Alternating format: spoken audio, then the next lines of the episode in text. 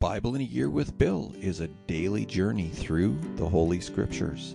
Unless otherwise indicated, all scripture quotations are taken from the Holy Bible, New Living Translation, copyright 1996, 2004, 2015 by Tyndale House Foundation. Used by permission of Tyndale House Publishers, Carol Stream, Illinois 60118. All rights reserved.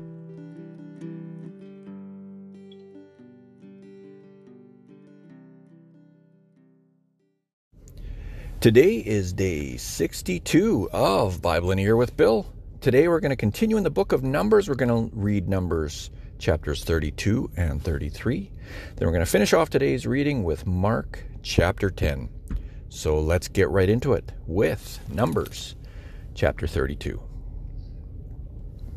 The tribes of Reuben and Gad owned vast numbers of livestock, so when they saw that the lands of Jazer and Gilead were ideally suited for their flocks and herds, they came to Moses, Eleazar the priest, and the other leaders of the community. They said, Notice the towns of Ataroth, Dibon, Jazer, Nimrah, Heshbon, Elealeh, Sibmah, Nebo, and Beon. The Lord has conquered this whole area for the community of Israel, and it is ideally suited for all our livestock. If we have found favor with you, please let us have this land as our property instead of giving us land across the Jordan River. Do you intend to stay here while your brothers go across and do all the fighting? Moses asked the men of Gad and Reuben. Why do you want to discourage the rest of the people of Israel from going across to the land the Lord has given them? Your ancestors did the same thing when I sent them from Kadesh Barnea to explore the land. After they went up to the valley of Eshcol and explored the land, they discouraged the people of Israel from entering the land the Lord was giving them.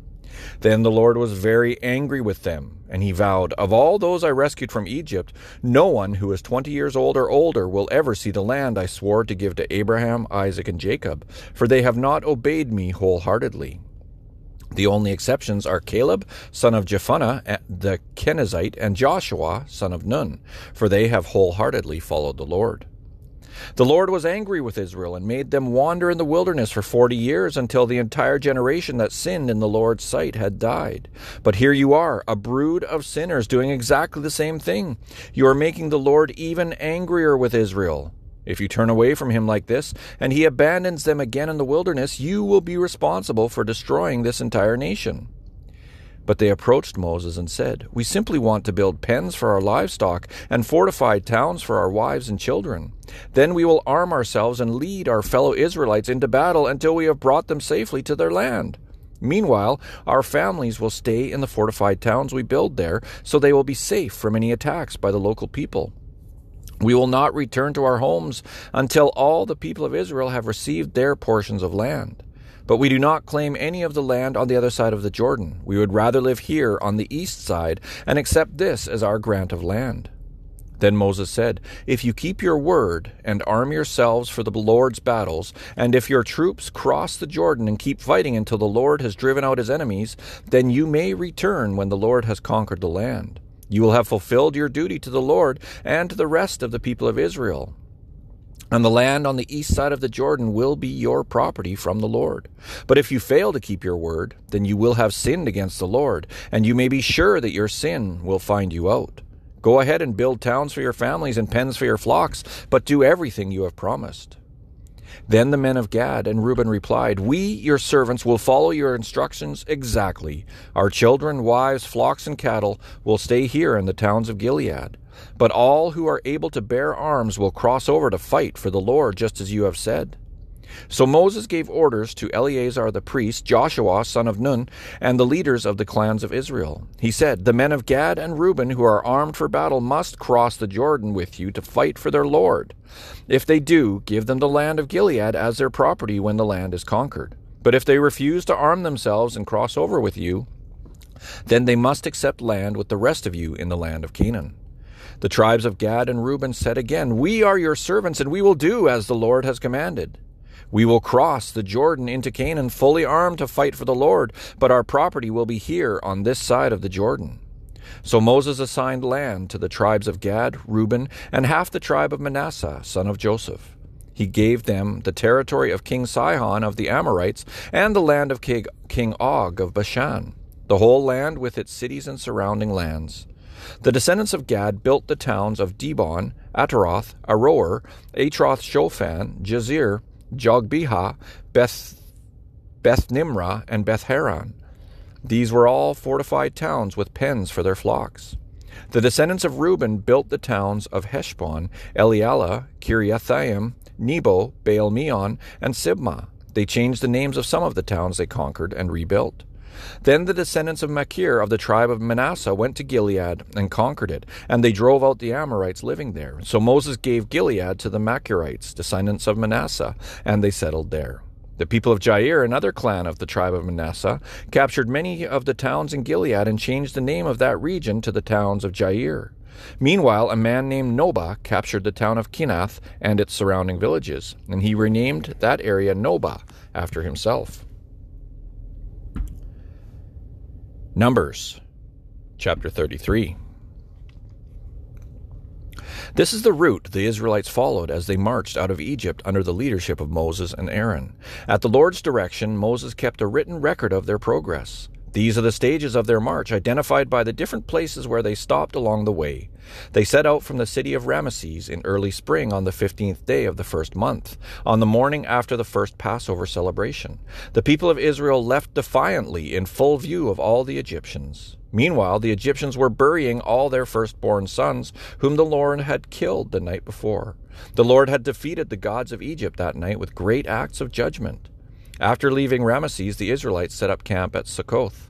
Then they left Succoth and camped at Etham on the edge of the wilderness. They left Etham and turned back toward Pi Hahiroth, opposite Baal Zephon, and camped near Migdol. They left Pi Hahiroth and crossed the Red Sea into the wilderness beyond. Then they traveled for three days into the Etham wilderness and camped at Marah. They left Marah and camped at Elim, where, they were where there were twelve springs of water and seventy palm trees. They left Elim and camped beside the Red Sea. They left the Red Sea and camped in the wilderness of Sin. They left the wilderness of Sin and camped at Dophkah. They left Dophkah and camped at Alush. They left Alush and camped at Rephidim, where there was no water for the people to drink. They left Rephidim and camped in the wilderness of Sinai. They left the wilderness of Sinai and camped at Kibroth Hattaavah. They left Kibroth Hattaavah and camped at Hazeroth. They left Hazeroth and camped at Rithmah. They left Rithmah and camped at Rimmon Perez. They left Rimmon Perez and camped at Libnah. They left Libnah and camped at Rissah. They left Rissah and camped at Kehelathah. They left Kehelathah and camped at Mount Shepher. They left Mount Shepher and camped at Haradah. They left Haradah and camped at Mahi- Makheloth. They left Makheloth and camped at Tahath. They left Tahath and camped at Terah. They left Terah and camped at Mithcah. They left Mithcah and camped at Hashmonah. They left Hashmonah and camped at Moseroth. They left Moseroth and camped at Bene Jaakan. They left Bene Jaakan and camped at Hor Haggidgad. Well, that's a hard one. Hor Haggidgad. They left Hor Haggidgad and camped at Jotbathah. They left Jotbathah and camped at Abronah. They left Abronah and camped at Ezion Geber. They left Ezion Geber and camped at Kadesh in the wilderness of Zin. They left Kadesh and camped at Mount Hor at the border of Edom. While they were at the foot of Mount Hor, Aaron the priest was directed by the Lord to go up the mountain, and there he died. This happened in midsummer on the first day of the fifth month of the fortieth year after Israel's departure from Egypt. Aaron was a 123 years old when he died there on Mount Hor. At that time, the Canaanite king of Arad, who lived in the Negev in the land of Canaan, heard that the people of Israel were approaching his land.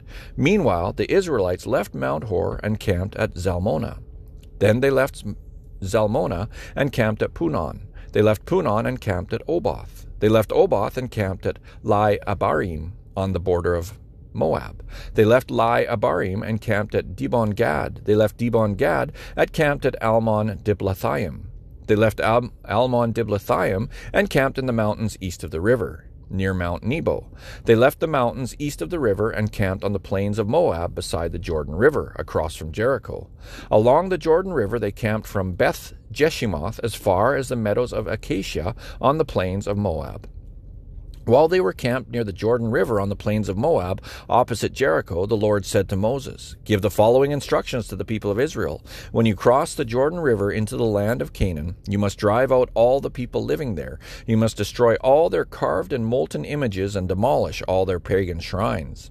Take possession of the land and settle in it, because I have given it to you to occupy. You must distribute the land among the clans by sacred lot and in proportion to their size. A larger portion of land will be allotted to each of the larger clans, and a smaller portion will be allotted to each of the smaller clans. The decision of the sacred lot is final. In this way, the portions of land will be divided among your ancestral tribes. But if you fail to drive out the people who live in the land, those who remain will be like splinters in your eyes and thorns in your sides. They will harass you in the land where you live, and I will do to you what I had planned to do to them. The Book of Mark, Chapter 10 Then Jesus left Capernaum and went down to the region of Judea and into the area east of the Jordan River. Once again, crowds gathered around him, and as usual, he was teaching them. Some Pharisees came and tried to trap him with, it, with this question Should a man be allowed to divorce his wife?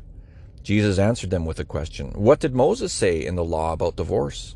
Well, he permitted it, they replied. He said a man can give his wife a written notice of divorce and send her away. But Jesus responded, He wrote this commandment only as a concession to your hard hearts. But God made them male and female from the beginning of creation. This explains why a man leaves his father and mother and is joined to his wife, and the two are united into one. Since they are no longer two, but one, let no one split apart what God has joined together. Later, when he was alone with his disciples in the house, they brought up the subject again. He told them, Whoever divorces his wife and marries someone else commits adultery against her. And if a woman divorces her husband and marries someone else, she commits adultery. One day, some parents brought their children to Jesus so he could touch and bless them. But the disciples scolded the parents for bothering him. When Jesus saw what was happening, he was angry with his disciples. He said to them, Let the children come to me, don't stop them for the kingdom of God belongs to those who are like these children. I tell you the truth, anyone who doesn't receive the kingdom of God like a child will never enter it. Then he took the children in his arms and placed his hands on their heads and blessed them. As Jesus was starting out on his way to Jerusalem, a man came running up to him, knelt down, and asked, Good teacher, what must I do to inherit eternal life? Why do you call me good? Jesus asked. Only God is truly good. But to answer your question, you know the commandments. You must not murder. You must not commit adultery. You must not steal. You must not testify falsely. You must not cheat anyone. Honor your father and mother. Teacher, the man replied, I've obeyed all these commandments since I was young. Looking at the man, Jesus felt genuine love for him. There is still one thing you haven't done, he told him. Go and sell all your possessions and give the money to the poor, and you will have treasure in heaven. Then come, follow me. At this the man's face fell, and he went away sad, for he had many possessions. Jesus looked around and said to his disciples, How hard it is for the rich to enter the kingdom of God. This amazed them. But Jesus said again, Dear children, it is very hard to, to enter the kingdom of God. In fact, it is easier for a camel to go through the eye of a needle than for a rich person to enter the kingdom of God. The disciples were astounded. Then who in the world can be saved? They asked.